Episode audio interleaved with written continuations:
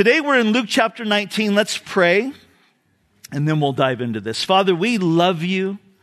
And Jesus, you are the King of Kings and the Lord of Lords. And today, as we look at this event that's commonly called your triumphal entry that happened on Palm Sunday, Lord, I pray that our hearts would be open today for all that you have for us. And that we could leave this place, every single one of us, knowing with confidence that you are the King of our lives, the King of our hearts. And so we give you this time in Jesus' name. And everyone said, Amen. Let's begin reading here in Luke 19 and verse 29. It says, And it came to pass when he drew near to Bethphage and Bethany at the mountain called Olivet, that he sent two of his disciples saying, Go in to the village opposite you, where as you enter, you will find a colt tied on which no one has ever sat. In other words, it's never been ridden on. Loose it and bring it here. And if anyone asks you why you are loosing it, thus you shall say to him, because the Lord has need of it. So those who were sent went their way and found it just as he had said to them. But as they were loosing the colt, the owner said to them, Why are you loosing the colt? And they said, The Lord has need of him. And then they brought him to Jesus and threw their own clothes on the colt and they set Jesus on him. And as he went, many spread their clothes on the road. And then, as he was drawing near the descent of the Mount of Olives, the whole multitude of the disciples began to rejoice and praise God with a loud voice for all the mighty works that they had seen, saying, Blessed is the King who comes in the name of the Lord, peace in heaven and glory in the highest. Pause there and let me have your attention. In ancient times, the coronation of a monarch was quite an event. It was quite a happening. It usually involved a great deal of splendor, a great deal of pageantry. For example, the coronation of Napoleon was a nine hour event. Imagine that. But a typical coronation would look something like this. The king would be dressed in expensive robes. He'd have on his jewels. He would be driven through the capital city in an ornate carriage that was drawn by stately horses. Accompanying him would be those of royalty, sometimes foreign dignities, and his, or dignitaries, and his soldiers would also be a part of that. There would be musicians that would be playing music and singers that would sing and the crowds would break into these spontaneous chorus uh, in praise of their sovereign. And every part of the ceremony was designed to highlight the majesty, the glory, the power, and the dignity of that king. Well, in the passage before us today, it portrays the most significant coronation that really the world has yet to see. The day that Jesus came riding into the city of Jerusalem for his triumphal entry. We call it Palm Sunday, and we'll talk about why in just a few minutes. But it was a coronation that was marked by great contrast to the ones that I just mentioned. You see, there was no pomp. There was no elaborate sort of pageantry. It was celebrative, but it was also simple. It was orchestrated, but not ornate. And as we look at this great historic event today, I want us to consider five things if you're taking notes. Number one, we'll spend the most time on this the preparation for this day by King Jesus. Number two, we'll look at the celebration that happened for the king. Then we're going to look at the rejection of the king by the religious leaders. And then we're going to talk about the lamentation of the king, how Jesus wept. And then finally, we're going to talk about the sanctification that takes place by the king, what happens after Jesus gets in the city. But we'll start with the preparation by the king. And what I want you to note is that Jesus picked the way and the day. We see this in verses 28 through 34. You see, this is the only time the only time in the public ministry of Jesus where we ever see him orchestrating a public display of where people were being drawn to him. This is the only time. Every other instance when Jesus, when the people would seek to, you know, prop Jesus up and they'd want to make him the king and they'd want to, you know, they'd be praising him that he would tell his disciples, all right, it's time to go. And he would always say, you know, it's not my time. It's not the time for me to be glorified, but a week before this day, Jesus said, it's time.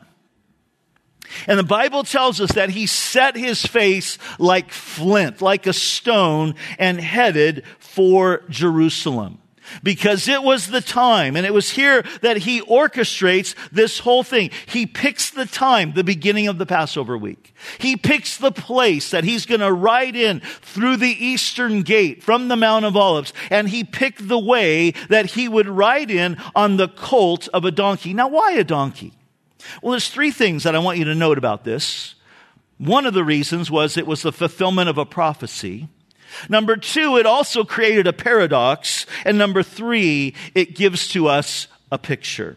First of all, it was the fulfillment of a prophecy. You see, in Zechariah chapter 9 verse 9, the, the prophet Zechariah, writing 550 years before this event, wrote these words, Rejoice greatly, O daughter of Zion. Shout, O daughter of Jerusalem. Behold, your king is coming to you. He is just and having salvation, lowly and riding on a donkey, a colt, the foal of a donkey.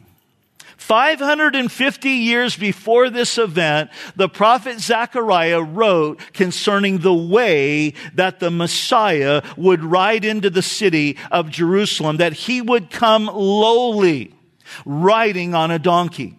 He would come, in other words, in humility. He wasn't coming in pomp and pageantry. Pageantry. You know, when the when a Roman general was having a victory parade, he would ride into the city on the back of a great stallion. And his army would be riding behind him, and behind them would be the captured soldiers. It was a, a, a moment of pride. It was a moment of look how great we are as we've conquered the enemy. Jesus comes in humility riding on the back of a donkey. So Jesus set up the fulfillment of this prophecy in Zechariah chapter 9. So it was the fulfillment of a prophecy, but it also creates a paradox because Jesus instructed his disciples to go into a city and to get this donkey.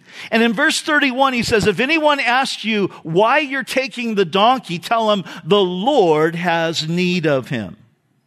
That's a paradox. Because that sentence really creates for us what we would call an oxymoron.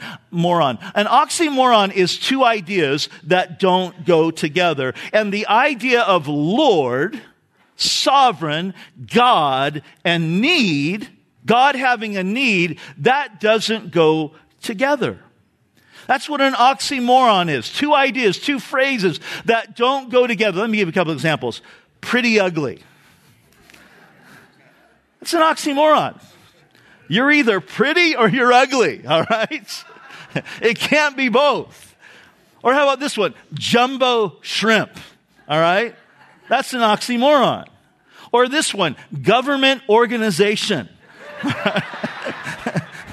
an oxymoron, right? Well, the idea of Lord and need, they don't go together. The Lord of heaven needs nothing and no one. Jesus could have ridden down the Mount of Olives on the back of an angel if he wanted to. So this presents for us a very interesting paradox that the Lord would need something.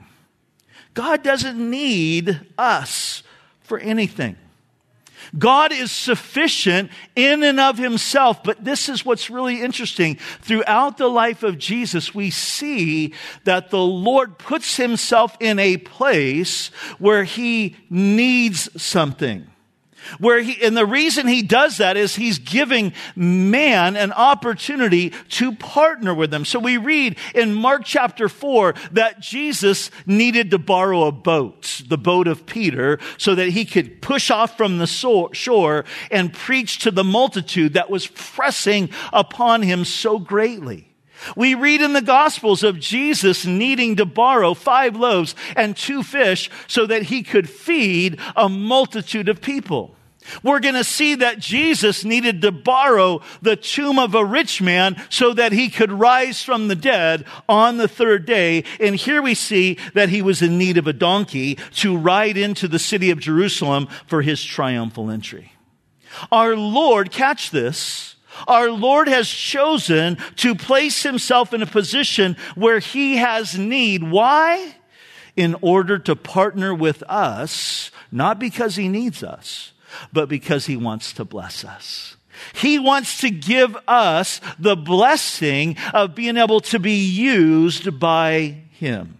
Let me give you an example. A few months ago, I was hanging a coat rack in our bedroom. And I got my little four year old grandson and I said, Hey, Josiah, you want to help Poppy hang this? Now, did I need him to help me? No. But boy, did he get a kick out of it. You know, we got the drill and I lined it up and I put his hand on it and let him push in the drill, you know, to drill that in and we hung it up and we posted it on Instagram and he saw his face, you know, and he was so excited. Now, did I need him to do that? No, but he was so blessed by it. And when it fell down because I didn't anchor it right, I blame Josiah. no, I didn't, but. But in the same way, God doesn't need us, but he invites us to be a part of what he's doing so that it's a blessing to us.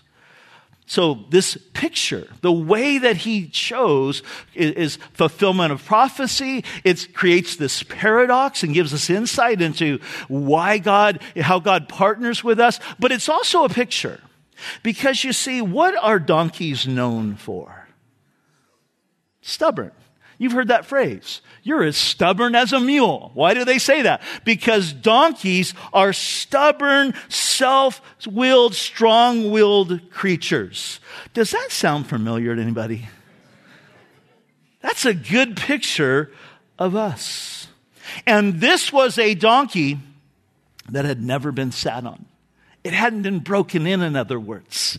No one had ever ridden on it, but this is what I want you to catch. This is so beautiful. In this picture, this donkey is under the complete control of King Jesus as he sits upon it.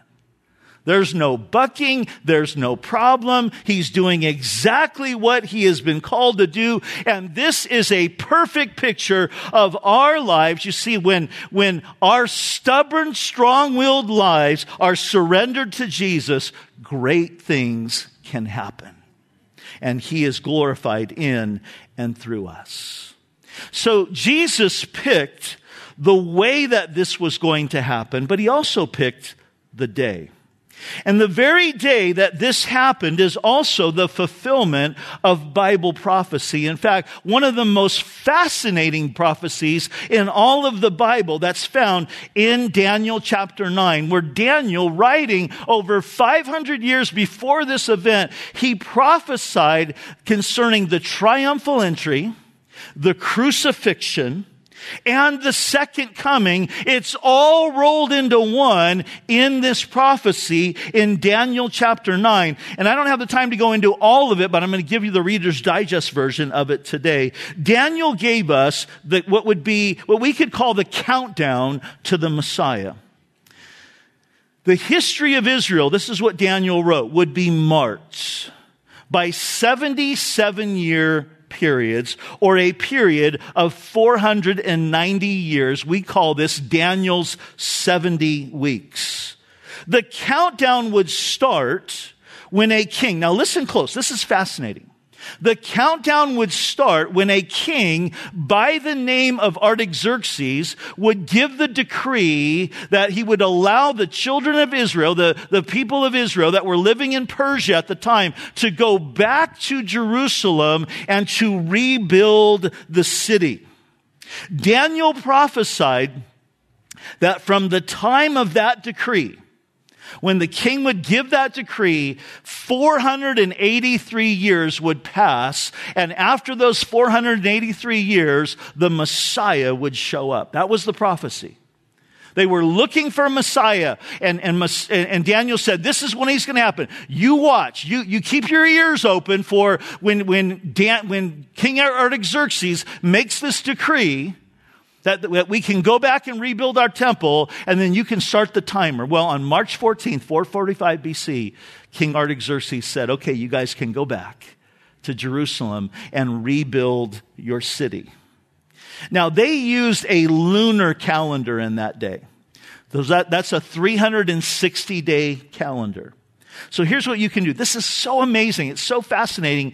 Is from that point, March 14th, 445 BC, you start counting 483 years, but it gets better than that. It's not just the years. You can count it to the very day. From March 14th, 445 BC, you count 483 years, which is 173,880 days from using a lunar calendar. That brings you to April 6th, AD 32. And guys, that's the exact day that we're reading here in Luke chapter 19, where Jesus comes riding into the city of Jerusalem. He fulfilled the prophecy to the very day and it's one of the most significant prophecies in all of the Bible, but it doesn't stop there because this is what Daniel said. At the end of that week, where the Messiah would come in on Passover, on Palm Sunday, riding into the city of Jerusalem, he said at the end of that week, this is how he phrased it, the Messiah would be cut off, but not for himself. Guys, what happened? What happened at the end of this week? On Sunday, Passover, the beginning of Passover week, Jesus is riding in. The people are, are standing along the road and they're crying out, Hosanna, blessed is he who comes in the name of the Lord. And by the end of the week, they're yelling, crucify him. Jesus was cut off, but not for himself. He was cut off. He was crucified to pay the price for our sins. You see, this is what the people in the Old Testament, this is what the people leading up to the time of Christ didn't see. That there would be two comings of Messiah. In the first coming, he was going to come as the Lamb who would lay down his life to pay the price for the sins of the world. Remember when Jesus came walking into the Jordan River? What did John the Baptist say? Behold the Lamb of God who takes away the sin of the world. That's his first coming. But Jesus is coming back for his second coming. And he comes back as the lion of the tribe of Judah, the conquering one, that he's going to set up his kingdom here on planet earth. So here's what we need to understand. There have been 70, there, there were 70 weeks of Daniel that were prophesied. 69 of them have been fulfilled. They were fulfilled when the Messiah shows up after 173,880 days. It was fulfilled when Messiah was cut off. But there remains one seven year period that Daniel spoke of. And this is what he said about that time, that in that final seven year period, that there would be one who was be called Antichrist that would come on the scene. That Antichrist would solve all the chaos in the world. And you know, our world right now is looking for a leader. They're looking for somebody who will take charge. It's like you listen to the EU and some of these different places, and like, our, our, our, our world right now is, is devoid of strong leadership. But this guy is going to come on the scene and he's going to solve the problem in the Middle East. He's going to find a way for the Jews and the Arabs to coexist. He's going to find a way for the, the people of Israel to be able to rebuild their temple on the Temple Mount. But then it tells us in the middle of that seven year period that he's going to turn on Israel and all hell is going to break loose. And guys, the stage is being set right now. The world is looking for a leader. The world is, is becoming more and more um, just accepting of the idea of a, of a unity of government. We've seen this through the pandemic. We've seen this right now with the war going on in Ukraine.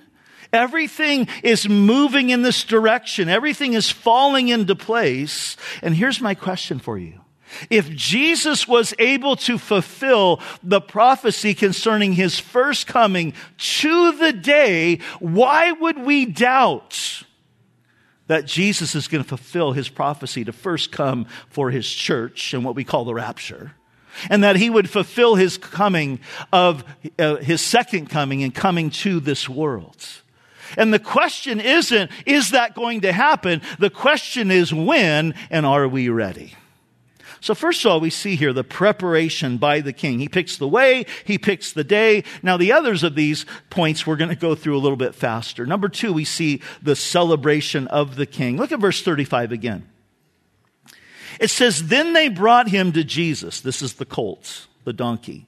And they threw their own clothes on the colt and they set Jesus on him.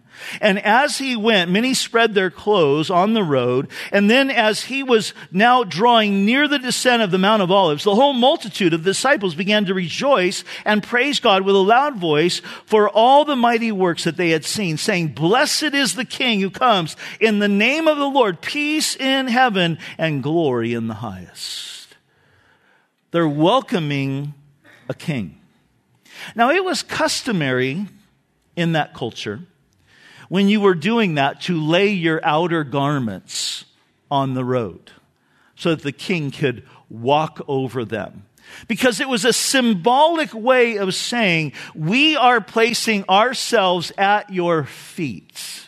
We are accepting your leadership. We're placing ourselves at your feet so that you can even walk over us if that is necessary. Now in Matthew, chapter 21 and Mark chapter 11, their account of this event, they add that the people were crying out, Hosanna. Hosanna, blessed is he who comes in the name of the Lord. The word Hosanna means save now. And, and it tells us in those passages that they were waving palm branches. That's where we get the idea. This, this event is called Palm Sunday. Save now. What were they, what were they wanting to be saved from? They wanted to be saved from the Roman oppression. This is what they were hoping for. That Messiah was going to come on the scene and he was going to drive out the Romans. And so they were all excited, like, okay, this is finally happening. Jesus is coming. He's finally going to take charge. Save now, they were saying. Let's get your kingdom going. Let's drive out the, the Romans. But Jesus had something greater in mind as it relates to their salvation. You see, Jesus came to save us from our sin. Jesus came to save us, to deliver us from the fear of death.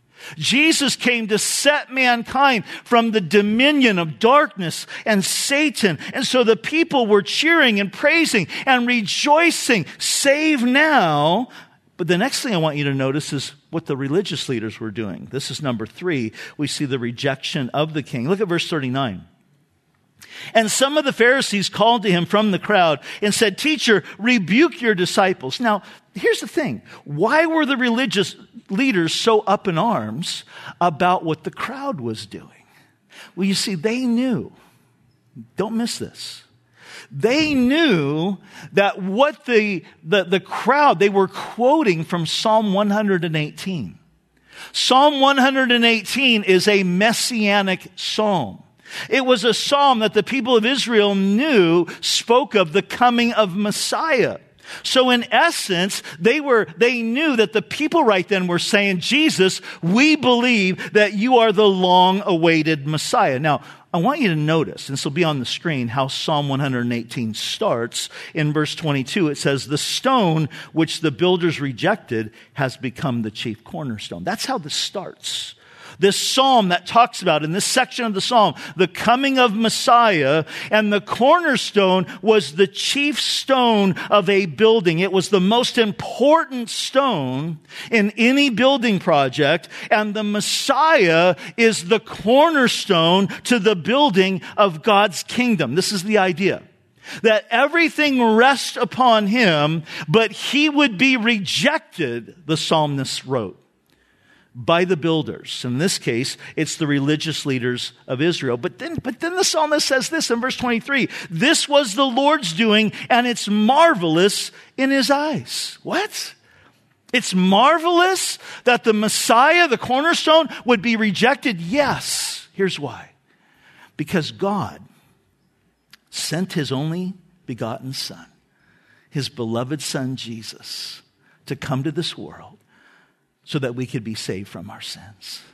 That's why we're told in Psalm or in Isaiah 53 that it, it pleased the Lord to bruise him. Think about that.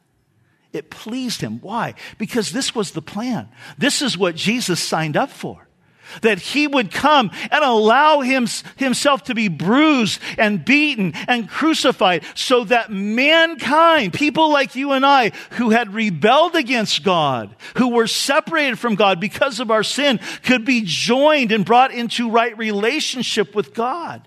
So this whole thing, it's marvelous what's happening because it's part of God's plan to save humanity. But then it says in verse 24 this is the day that the Lord has made. We will rejoice and be glad in it. Now, oftentimes we, we quote that. We sing that and we think about the day, this day, like today. Hey, this is the day that the Lord has made. And that's not true. I mean, that's not false. That is true. He did make this day and it does belong to him. But the psalmist was speaking of a specific day. This day, Palm Sunday that would happen on April 6, AD 32. This is the day that the Lord has made. This is the day that, that He has set up. Let us rejoice because salvation has come. And then in verse 25, it says, the people cried out, save now, Hosanna. Save now, I pray, O Lord. O Lord, I pray, send now prosperity. Blessed is he who comes in the name of the Lord. We have blessed you from the house of the Lord. And this is why the religious leaders were upset because they knew that they were quoting from this messianic psalm. But I want you to notice the response of Jesus. This is so good. Look at verse 40. But he answered and said to them, I tell you that if these should keep silent, these people that are crying out right now, the stones would immediately cry out. Jesus said, look, if the people were quiet, the rocks would cry out. Wouldn't that have been something? I mean, this would have been the ultimate rock concert, right? This would have been the, the first and the real Rolling Stones, all right? the rocks are crying out. But I want you to think about this because Paul the Apostle said that right now, creation is groaning because it's longing for the day of redemption. Creation is groaning. It's longing for the day when it can break forth in praise. The rocks are ready to cry out. Isaiah said the trees are ready to clap their hands and the mountains will break forth into song. And it's my personal opinion that this is not just symbolic, metaphoric language. I think this is really going to happen. Creation is going to break forth in that day when Jesus comes and sets up his kingdom, it's going to be like, finally. So here's what I want you to think about creation wants to sing out, but can't right now. And we, the people of God, we can sing out, but oftentimes we don't. Oftentimes we're like, you know, I just don't feel like worshiping today. Think about that. Guys, we don't realize the privilege that I think that we have. That the Lord says, Hey, I've opened up the door for you to come into my presence. And I'm telling you to come boldly. Come with a sense of excitement. Come with a sense of knowing that you are accepted. Come boldly before the throne of God. And yet, so often, myself included, we don't take advantage of that privilege and that opportunity. And can I just say, may that never, may we, may we as a church body, right now today say, you know, we never ever want to just give, as, as cool as it would be to hear, but we never ever want to just even give the, the rocks a chance because we're going to cry out. But here's the thing we need to understand the worship that happens in this room when we gather together on Sundays and Wednesdays and other gatherings has to be, it has to be the overflow of what's already going on in our hearts. We talked about this on Wednesday night that one of the things that marked the early church is their praise that they were marked by an attitude of gratitude because they were focusing not on the hard things that were happening, but the greatness of their king. Well, that leads us to the, the fourth thing we want to note today the lamentation of the king. Look at verse 41. It says, Now as he drew near, he saw the city and wept over it, saying, If you had known even you, especially in this your day, the things that make for your peace, but now they are hidden from your eyes. For days will come upon you when your enemies will build an embankment around you and surround you and close you on every side and level you and your children within you to the ground and they will not leave in you one stone upon another because, catch this phrase, you did not know the time of your visitation. So check this out. Picture this. Crowds are lining the streets. They're celebrating. They're yelling Hosanna. And then all of a sudden, Jesus, he's weeping. And the word wept, I want you to catch here. The word wept in the Greek means to wail out loud. It's speaking of a violent cry, of a passionate cry. So this is the question. Why was Jesus weeping over the city of Jerusalem? I want to give you a couple of reasons. One, he was sorrowing over insincere hearts. Because Jesus knew. He knew that some of these very people who were welcoming him at this moment, thinking that Messiah is coming, here we go, but then at the end of the week, they see him arrested. They see him stripped and beaten. And they're like, oh, he's not who we thought he was. He's not going to do what we thought he was going to do. And so then the same crowd, some of this same crowd that was yelling, Hosanna, save now, begins to yell, crucify him. And so Jesus is, is yelling, he's weeping over the insincerity of their hearts that these guys would not bow to a king that was not of their liking. They wanted a king on their own terms. And you know what, guys? We can be guilty of doing the same thing. Listen to me. We can be guilty of, of wanting a king on our own terms who does what we want him to do. We can passionately sing, Lord, I surrender all. We can sing that until he doesn't do what we think he should do, and then we get upset with him, right? We find ourselves, you know, we say Jesus is our king until he asks us to do something that we don't want to do. Or he asks us to give up something that is precious to us because he knows it's going to hurt us spiritually. And, and, and so then we find ourselves not being so enthusiastic about King Jesus. We can be as guilty as these guys. We got to check our hearts.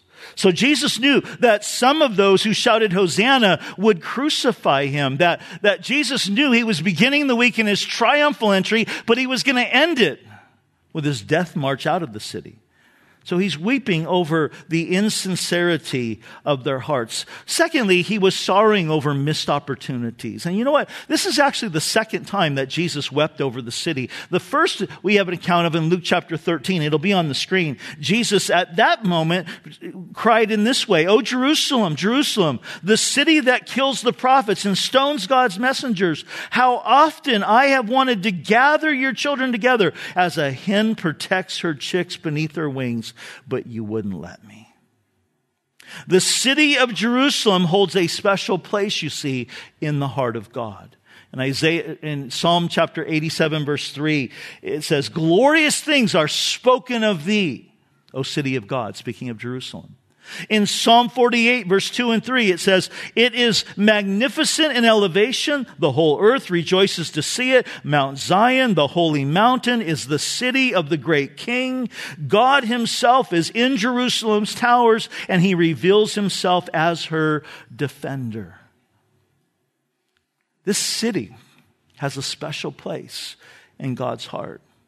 But Jesus wept over this city because they were blind to the work that God wanted to do for them and in them and through them. He said, like a mother hen wants to gather her chicks, I wanted to gather you. In other words, I want intimacy with you. I desire intimacy. I want, I want closeness. But then he says, but you weren't willing. And again, church, there's, we, we can apply this to our lives because that's the thing God wants from all of us is intimacy. The Bible says in Galatians chapter 4 verse 6 that the Holy Spirit is in our hearts. And this is what he's doing on a daily basis. He cries out, Abba Father. Abba means daddy. So the Holy Spirit inside of you every day you wake up and he's like, Daddy. What's that? That's a cry of intimacy. But how many times are we not willing? God's saying, Hey, I want intimacy with you. I want closeness with you. But we're too busy. We're not willing.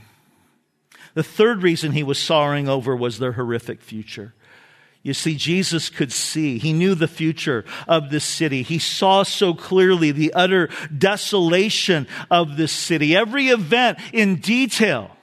He knew that in just a short time, and it would happen in AD 70, that the Roman general Titus would come into the city and they would overthrow it and ransack it. And what would happen was exactly what Jesus said. The temple would be torn down and one stone would not be left upon another. And so Jesus was weeping.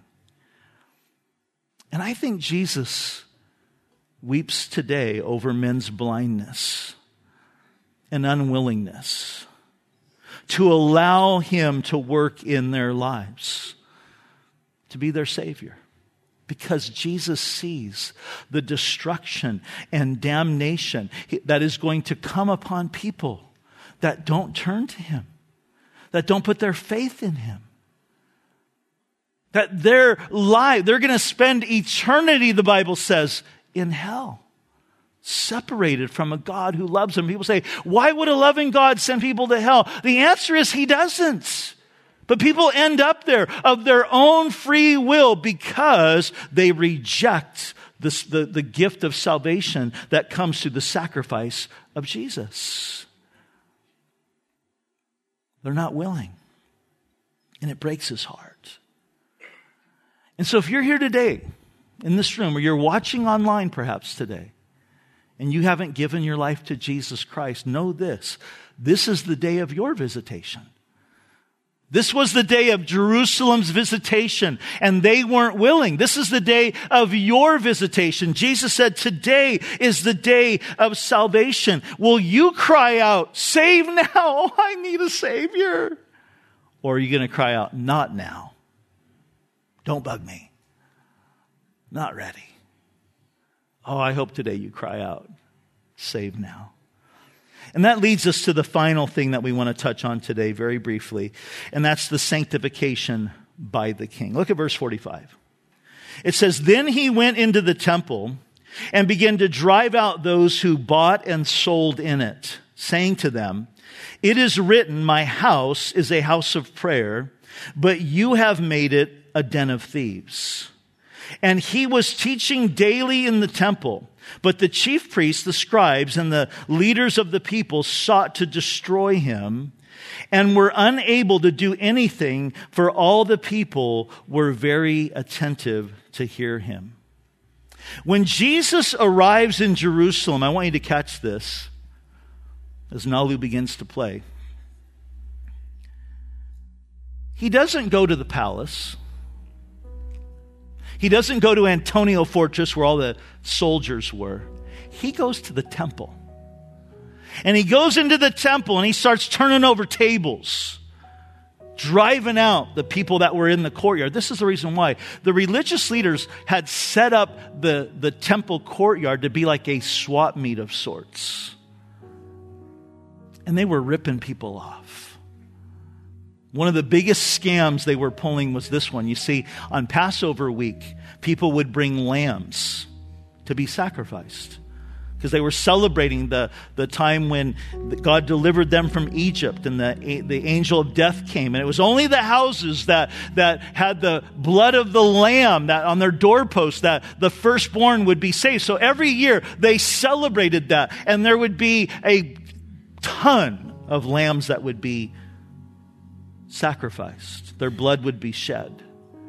But here's this was the scam. You'd bring your little lamb that you had raised from home and it said, though, the lamb had to be without spot or blemish, no defects. And so this is what would happen. The priest would examine and they go, Oh, oh, we, we see a defect here. Sorry, this one's not suitable. Can't use it. But, but here's what we'll do we'll, we'll, we'll do like a little trade in, all right? Like a car trade in. We'll, we'll take this, you know, lamb off your hands so you don't have to go back home with it. And, and we'll sell you one of ours and they would do that. And then they'd take the lamb that they just took in the trade in and they'd sell it to somebody else. And it was this scam that was going on, and Jesus knew it.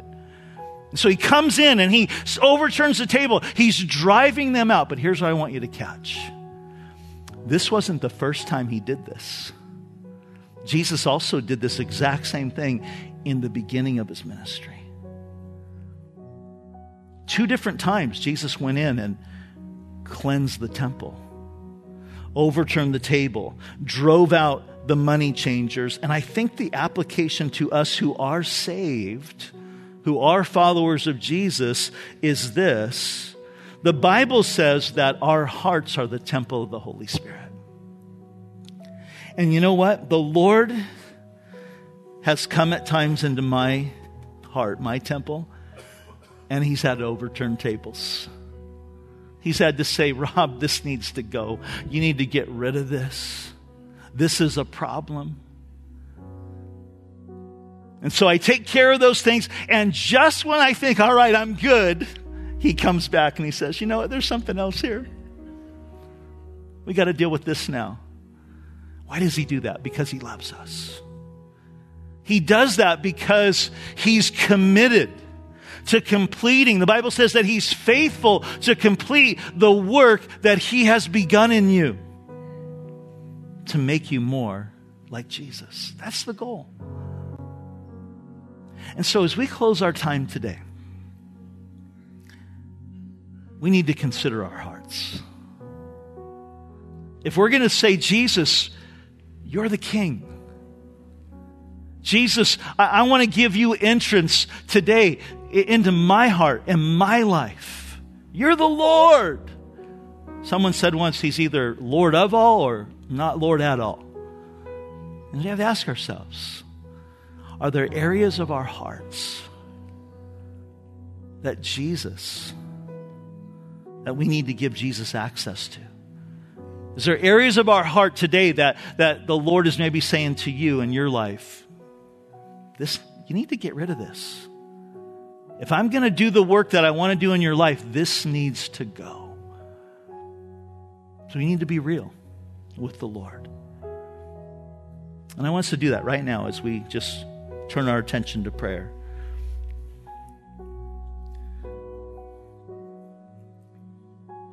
Jesus, we love you. And we thank you, Lord, for what you did in coming to this earth to die on the cross. We thank you, Lord, for setting up the way that you came in humility setting up the day that you would come to fulfill prophecy. But Lord, none of that means anything unless we embrace you personally. And God, I pray for anybody here right now that maybe has never put their faith in Jesus. And they know right now, today is their day of visitation. You're knocking on the door of their hearts today. God, I pray that, that they would respond to your invitation, that they would open up their hearts. Lord, I pray for anybody here today that maybe has rebelled against you, walked away from you, been doing their own thing, and they, they've come here today for, for some reason, and, and, and, and you, it's, it's their day to come back, to respond, to give their hearts back to you. God, I pray that you would move right now